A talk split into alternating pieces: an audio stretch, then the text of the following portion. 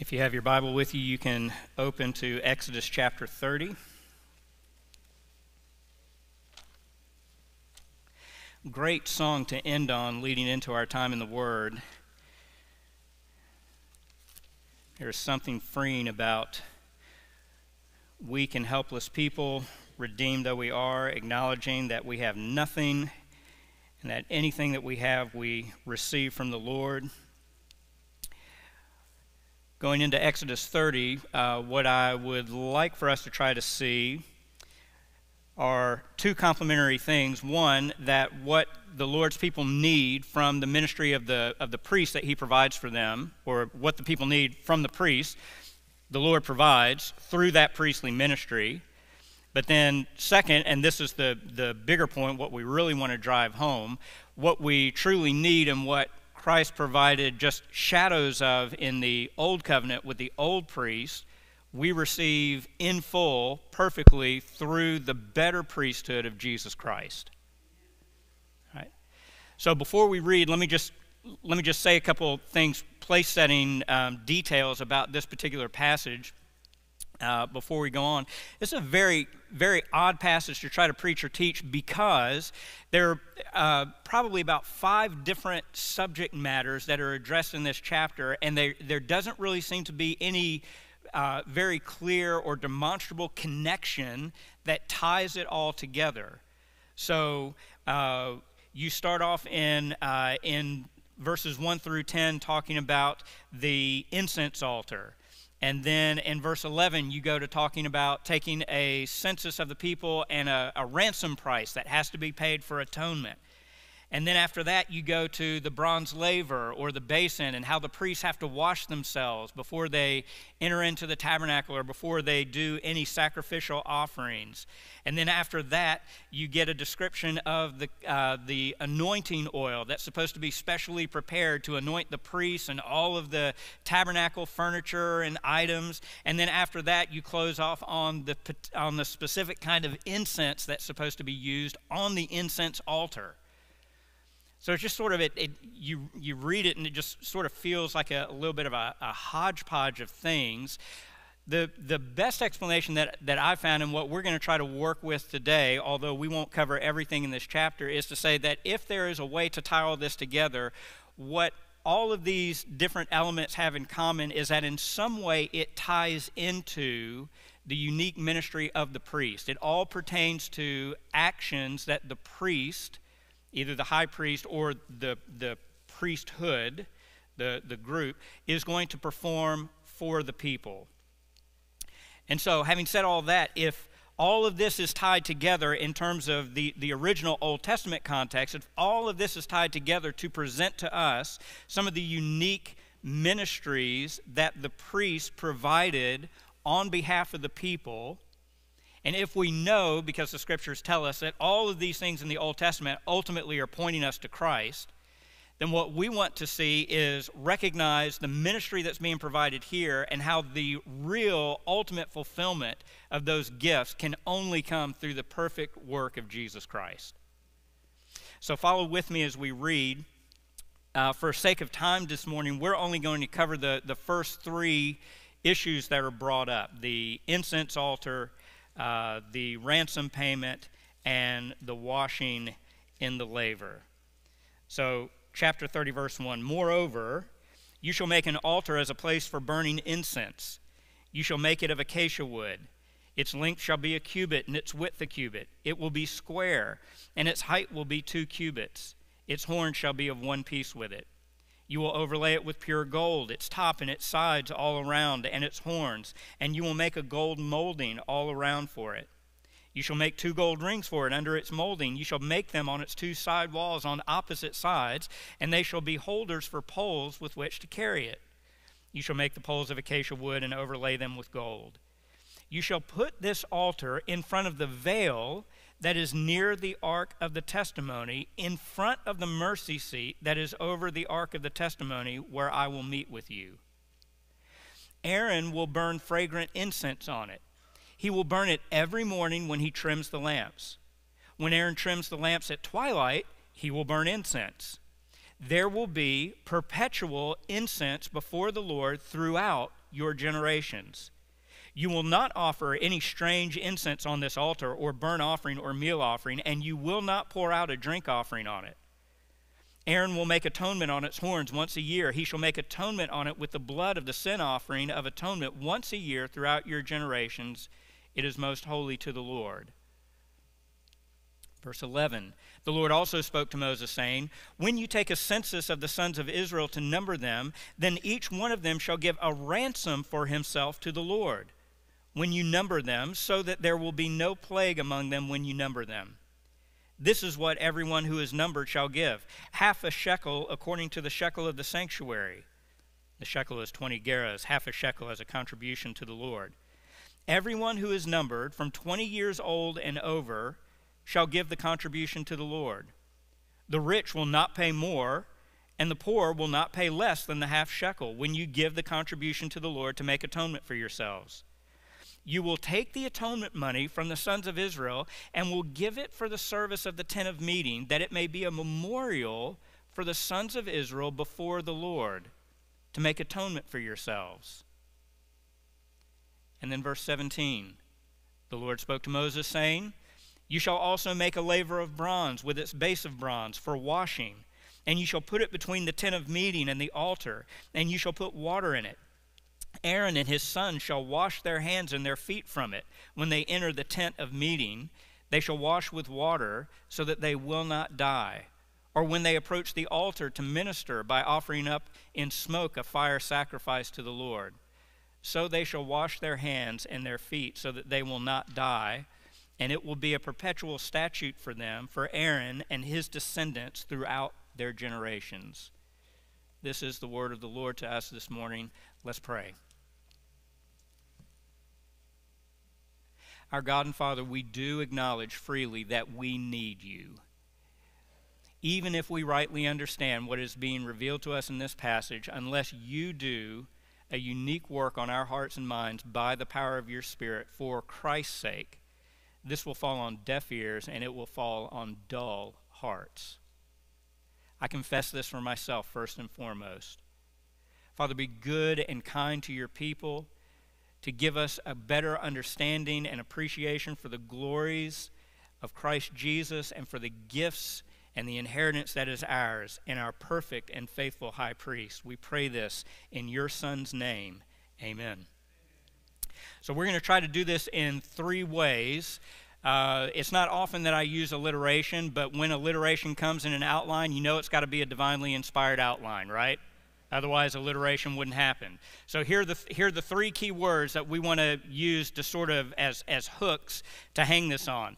Looking at the ministry of the priest in the verses that we read, we want to, we want to consider that the priest prays, pays, and purifies. He prays, he pays, he purifies. More specifically, we ought to say that it's our priest who prays and pays and purifies. Because, in fact, as we'll see in just a moment, the second one of those, the paying, the priest actually does not pay anything. But we'll get to that in a minute. All right, so start with number one, the priest and his responsibility to offer up prayers. The, the question comes in when you talk about the altar of incense here, what, the, what its significance is, and how are we going from the altar of incense to talking about the priest offering up prayers. So here's what I think is, is going on. You have, as you enter into the tent, which only the priest can enter into, as the priest would enter in, he would have the, the table of the, the bread, the showbread, the bread of the presence to his right, He'd have the lampstand on a table to his left. In front of him would be the curtain that separated that holy space from the most holy space where the Ark of the Covenant was and where God was said to uniquely dwell and manifest himself. Right in front of that curtain, that veil that separated the holy place from the most holy place, is the incense altar. Now, we don't ever get in the Old Testament, so far as I know, a clear, explicit statement as to what the altar of incense represents. But there are some verses that are, at the very least, strongly suggestive, if not very helpful. You don't need to turn there, but just listen as I read it to you. In Psalm 141, verse 2, the psalmist says, May my prayer be counted as incense before you the lifting up of my hands as the evening offering. So, in the same way that you burn incense, and the, the incense, the smoke from the incense burning on that little altar would, would rise and would fill the room and would begin to permeate the area. The, in Psalm 141, let my prayers be like that incense that comes up, that has that, that fragrant aroma that you find pleasing. And then, interestingly enough, in the New Testament, in Revelation chapter 5, verse 8, you have this statement When he had taken the book, the four living creatures and the 24 elders fell down before the Lamb, each one hold, holding a harp and golden bowls full of incense, which are the prayers of the saints. So, in at least two places, and we could point to a couple more where prayer is closely associated with incense and the, and the incense offering, but at least in two places, both in the Old and New Testament, prayer is associated with the picture of the incense being offered up to the Lord.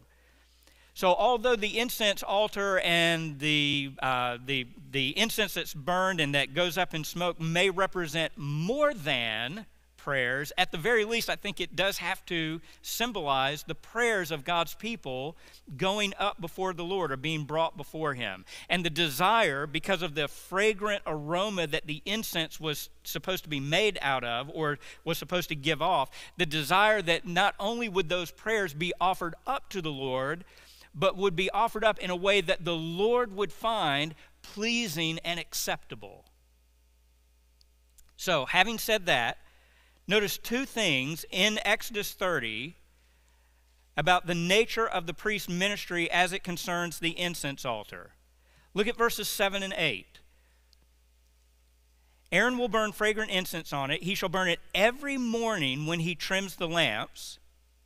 And when Aaron trims the lamps at twilight, he will burn incense. There will be perpetual incense before the Lord throughout your generations. Remember, last week we said that both in the morning and at the evening, the day was going to start and end the exact same way in the outer courtyard, which was a blood sacrifice. Fire was going to consume a sacrifice as a way to signify the constant daily need for God's wrath at sin, his displeasure with sin, to be satisfied and atoned for. In the same way, not only will every day begin and end with a blood sacrifice, every day will begin and end with the priest entering into the Lord's tent and offering up incense on this altar, symbolizing the fact that he is coming in bringing prayers for the people and bringing the prayers of the people to the Lord. The prayers of the people and prayers for the people are to be offered every single day, morning and night. And by morning and night, I don't think the idea is that you only pray in the morning and you only pray in the evening. It's a way to frame your entire day to say the prayers of God's people ought always to be going up before the Lord. We are needy people. And that's going to happen every day, and it's going to happen in perpetuity. There's no end in sight. The second thing to take note of, if you look back down in verse 9, is the statement, You shall not offer any strange incense on this altar, or burnt offering, or meal offering, and you shall not pour out a drink offering on it. At the end of chapter 30 and verses 34 and following, you actually have a description, very precise ingredients that are to be used in the making of this incense that was going to be burned on the altar. And the Lord says very clearly the only time that you are to use this incense is for the incense altar inside the tent. You don't use it anywhere else for any other purpose except for that one use. So not only do the prayers of the people need to be offered up constantly, continually, day after day, week after week, year after year. There's the idea that as the prayers of God's people are being offered up, there is a desire, a rightly ordered desire, that the prayers that are being offered up will be prayers that the Lord will find acceptable.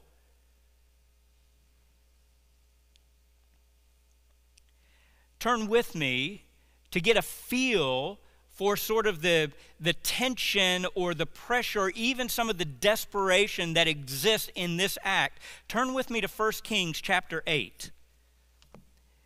This is when Solomon is dedicating the temple.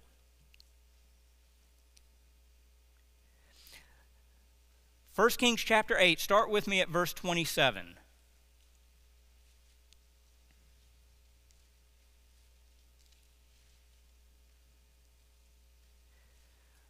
Follow along with me as I read verses 27 through 30. 1 Kings 8, 27 through 30. This is Solomon as he's dedicating the temple. Listen to what Solomon says, specifically it pertain, as it pertains to the prayers of God's people. 827. But will God indeed dwell on the earth? Behold, heaven and the highest heaven cannot contain you. How much less this house which I have built?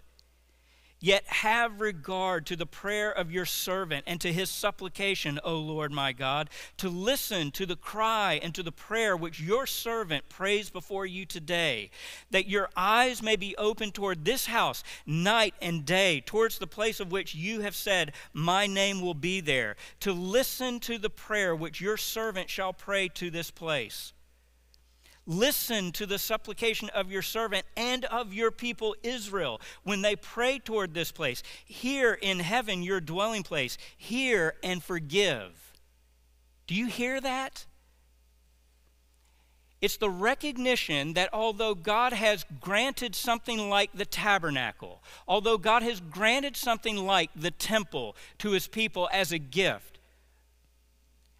all of that gift of God's presence and dwelling is every day, every moment, nothing but sheer grace because a holy God is dwelling in the midst of a sinful people. And the only right ordered response on the behalf of on the part of sinful people to a holy God is to cry out for grace and mercy. This is what God is teaching in Exodus 30 with the incense altar. Every day, my people ought to be crying out for my help, for my forgiveness, for my deliverance, for my strength, for my support. And who is going to carry these prayers into the presence of God in Exodus 30? One of the very people who struggles with the same sin that everyone else struggles with. He's not coming in burden free, faultless. He comes in with his own sins and acts of disobedience and rebellion, with his own frailties and weaknesses, and he brings in symbolic form this incense night and day to put on the altar as a way to say, Lord, we are asking you in your grace to please hear us when we call. And the Lord, in his abounding grace and mercy, listens to the prayers of his people.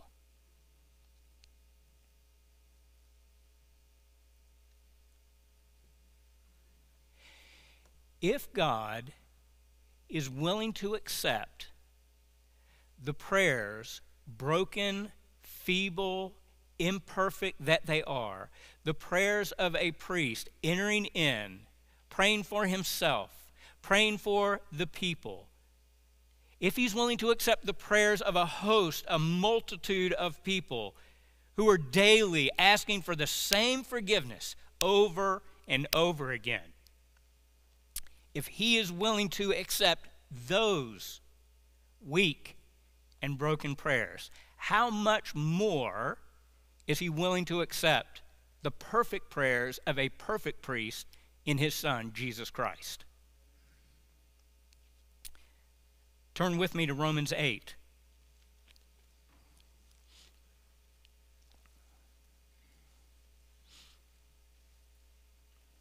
Start with me at verse 34.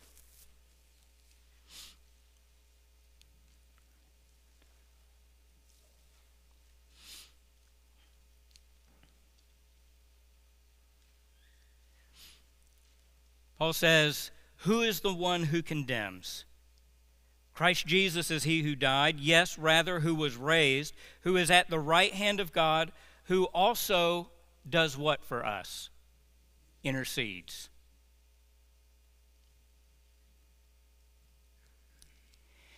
Every time you find yourself sinning that same sin for the tenth time, for the twentieth time, in a day, let alone a week.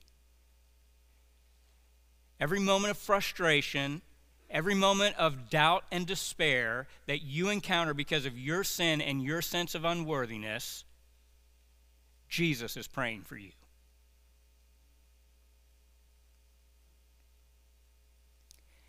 Every day that you wake up to face a hostile world who is totally opposed to your desires, who is hostile and hateful of your Savior, who would rather see you pushed off to the side than have to tolerate your presence and the uncomfortable conviction that your witness brings to them.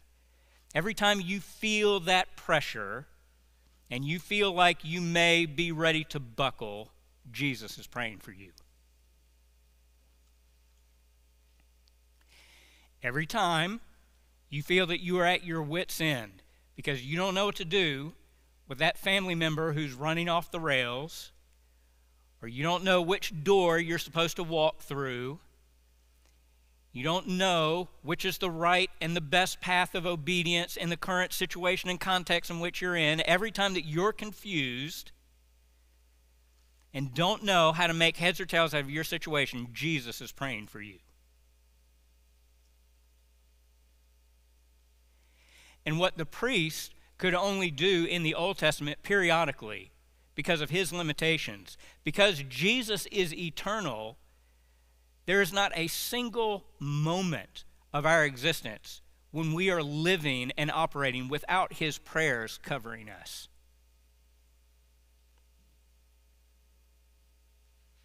You still in Romans 8? Backtrack just a little bit to verse 26.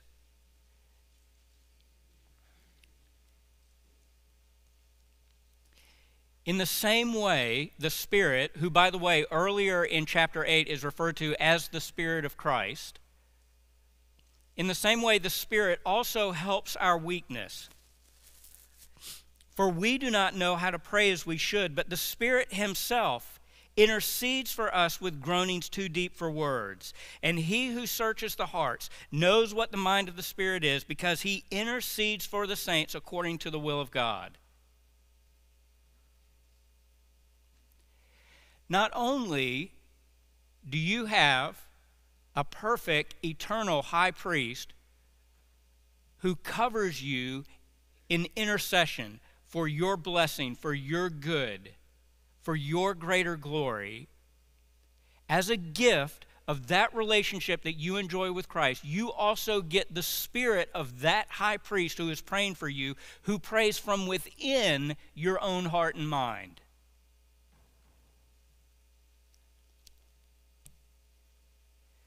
so that when you go to the Lord to pray and you don't even know how to formulate the words, prayer is still being offered up effectively. Every day, every moment.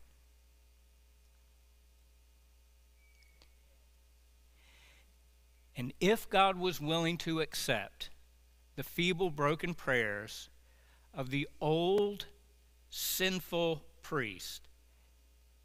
Accept them, hear them, and answer them. How much more confident can we be that he will not only hear and accept, but will answer the prayers of his own Son for us?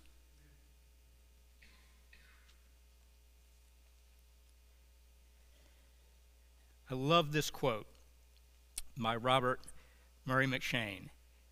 He says, If I could hear Christ praying for me in the next room,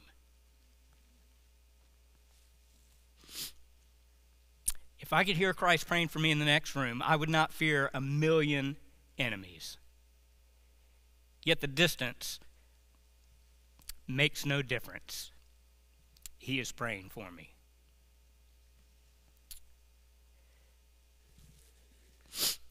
We have a better priest who offers up better prayers on our behalf. Number two, these priests, back in Exodus 30, were to receive in verses 11 and following a ransom payment that was made. So skip down with me to verse 12 and read here for a couple verses. When you take a census of the sons of Israel to number them, then each one of them shall give a ransom for himself to the Lord when you number them, so that there will be no plague among them when you number them. Skip down to verse 15. The rich will not pay more, and the poor shall not pay less than the half shekel when you give the contribution to the Lord to make atonement for yourselves. And verse 16. You shall take the atonement money from the sons of Israel and shall give it for the service of the tent of meeting, that it may be a memorial for the sons of Israel before the Lord to make atonement for yourselves. Two things we might say here, just by way of general observation, before we start to try to dig in a little bit deeper. Number one, every single person 20 years and older is expected to pay this ransom price for their atonement. Rich or poor, no matter what, you pay as a way to symbolize the fact that your life has been ransomed, has been bought by the God that you serve and that you worship. And second, just as interesting, perhaps a little bit curious, is that this ransom that is paid is going to be received by the priest. It's going to be put towards the tabernacle ministry. So the people are going to pay their, their ransom price. That ransom price is going to go to the priest. The priest will receive it to fund the continuing ministry of the tabernacle. But it, we're told that one of the functions symbolically in terms of the ritual or the worship element is that this price is to be received at the tabernacle so that it could serve as a memorial or as a remembrance of the people before the Lord. As a way, figuratively speaking, to remind the Lord that his people were bought and paid for.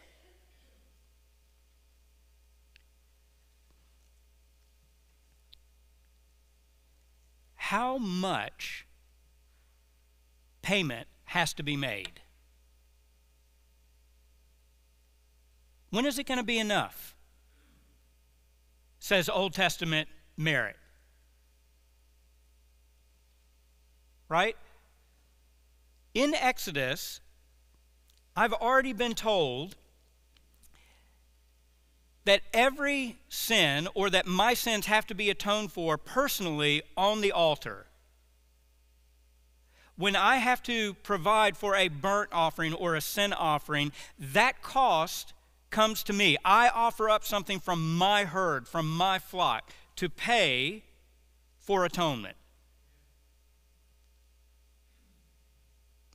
I have to pay to redeem or to ransom my firstborn son.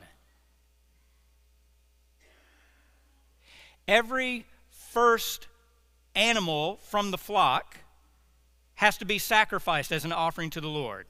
Every firstling. The priest has to be atoned for. And every time a census is taken, I've got to pay more money for my atonement.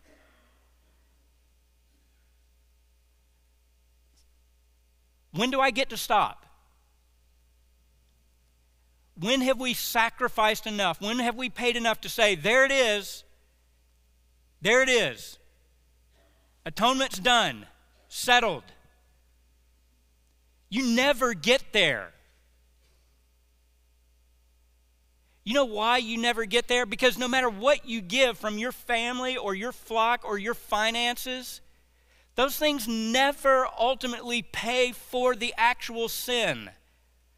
Paul says in Romans 3 that in all of the sacrifices and offerings that were, that were offered up according to the Old Testament, that even when all those things were happening, that God was passing over the sins previously committed in pure patience and forbearance until real satisfaction and payment could be made in the price paid by Christ.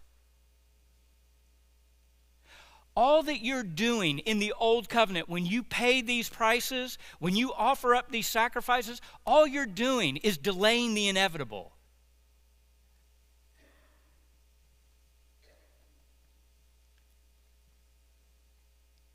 And if, then, God is willing to spare the lives of his people, even if symbolically, for a piddly half shekel, how much more certain is our security and our life going to be spared when the cost of our atonement and the ransom paid for us is nothing less than the gift, the cost of his own son? In the Greek translation of this, of this passage, when it talks about paying a ransom, it's the same Greek word that shows up in Matthew and Mark when Jesus says that the Son of Man did not come to be served, but to serve and to give his life a ransom for many. All of this, that's just symbolic shadows, but doesn't really count for anything, never really settles the debt. Jesus says, I do that. I settle, I pay. And unlike the Old Testament priest who receives the payment, Jesus is the payment. He doesn't take the payment from the people, he gives the payment. He gives himself for the people. And he doesn't pay it in installments. He pays the full ransom price up front so that from the moment that you enter into your life with Christ, you are safe and secure. You will never have any outstanding debt that you must settle with the Lord in order to be secure with Him.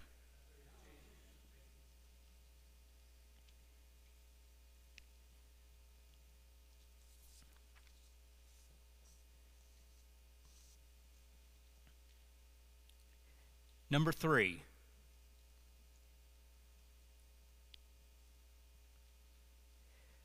our better priest in Christ prays perfectly on our behalf. Our better priest in Christ pays the ransom price that no other priest could pay for himself or for us. And then, number three, as we see in verses 17 through 21, even the priest was to be concerned with matters of purification. The Lord spoke to Moses, saying, verse 17, You shall also make a laver of bronze with its base of bronze for washing, and you shall put it between the tent of meeting and the altar, and you shall put water in it. Aaron and his sons shall wash their hands and their feet from it. When they enter the tent of meeting, they shall wash with water so that they will not die. Or when they approach the altar to minister by offering up in smoke a fire sacrifice to the Lord. So they will wash their hands and their feet so that they will not die, and it will be a perpetual statute for them, for Aaron and his descendants throughout all their generations picture in your mind the way that this works. This, this bronze basin, this bronze laver, is going to be outside in the courtyard. So as you enter into the tabernacle precinct, the first thing that you encounter is the bronze altar where the sacrifices are made for sin, where atonement is paid for. Beyond that altar, as you're walking, approaching the tent, is the bronze basin, is the laver where the priest had to wash. And the priest must wash himself before he ever enters into the tent. Actually, he has to wash himself before he ever offers a sacrifice to pay for his sins, and then has to wash himself again before he goes into the tent to meet with the Lord. What in the world is that about? I thought, I thought that's why we had the altar there, so that sins could be paid for, we could be settled, and we could be done with. I think one of the things that's happening, this, this combination of the altar and the basin, works something like this. It's one thing to say that your sin is paid for, it's another thing to say that you have been purified from your sin. Right? In other words, the, the dirty, smelly kid, right, roaming the street, a benefactor can buy, can pay for his meal ticket to come in to a nice buffet meal. But he's still going to feel very out of place. In fact, will be somewhat out of place if that stinky, smelly kid comes in, price paid for, comes in still stinky and smelly to sit down at the table in clothes and in an appearance that is not fitting for his location. What we want, and we know this, we know this deep down.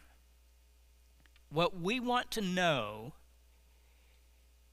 is that not only is our sin paid for, but it's been purged.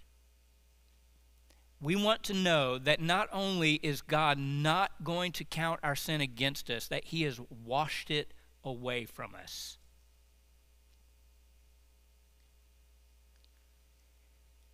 We saw in our own new covenant way a representation of that this morning. That, that's part of what baptism communicates. It's the washing away of our former sins because of the work of Christ on our behalf.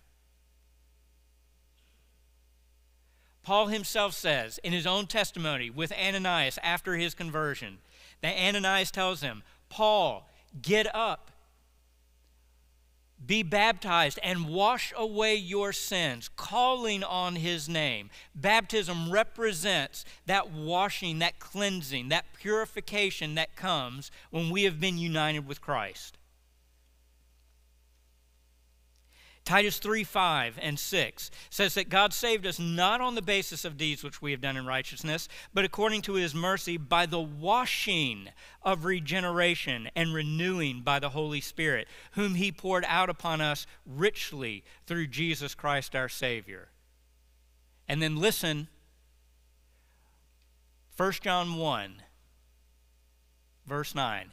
If we confess our sins, he is faithful and righteous to forgive us our sins and to cleanse us from all unrighteousness.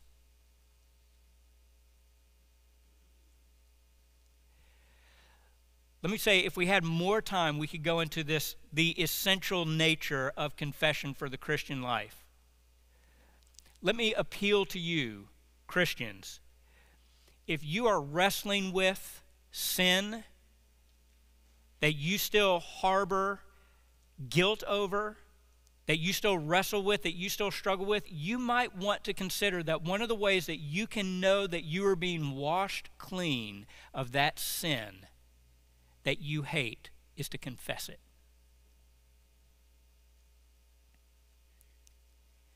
Because God has promised that those who come to their merciful and sympathetic high priest to confess their sins will find themselves not only forgiven, but cleansed from all unrighteousness.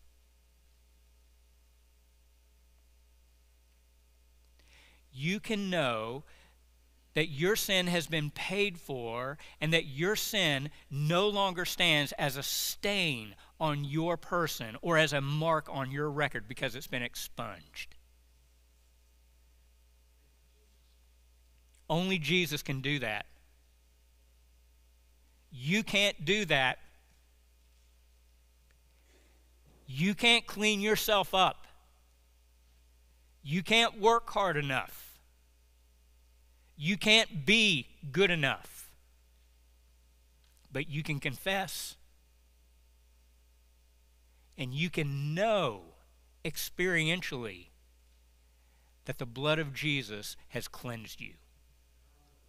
All of this, all of this faithful, constant work that we so desperately need is given to us in the one Lord and Savior, Jesus Christ.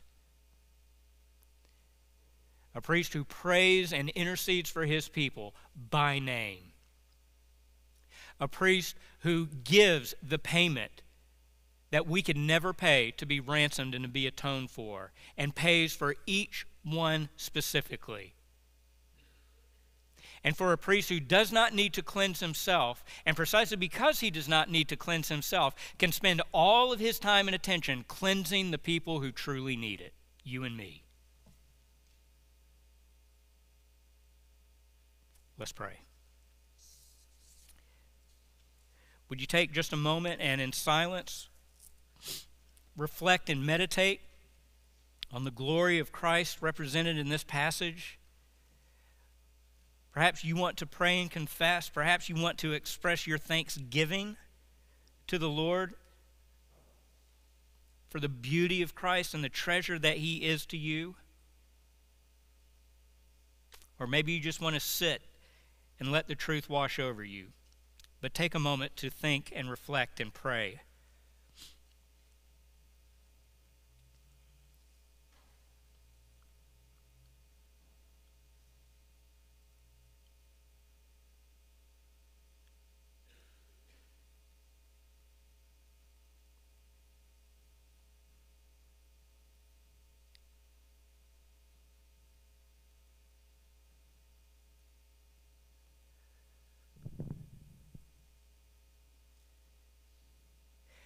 Father, truly you have blessed us with every spiritual blessing in the heavenly places through Christ Jesus. Thank you that the blessings that Christ has purchased for us has been applied to us effectively through the ministry of your Holy Spirit who indwells every child of God. Lord, we pray that according to your grace and mercy, that if there are those here in this room now or who are hearing the truth of your word presented who do not know what it means to have that kind of intercessory ministry, who do not know what it's like to have the Son of God interceding on their behalf who has paid their ransom, who washes them clean from all of their sin and guilt, that you would impress upon them, that you would open their eyes to see that those gifts are theirs to be had for the asking.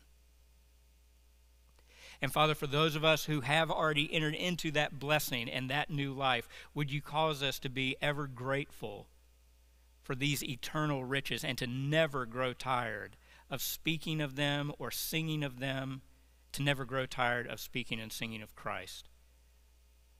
We pray this in His name for your glory through your Spirit. Amen.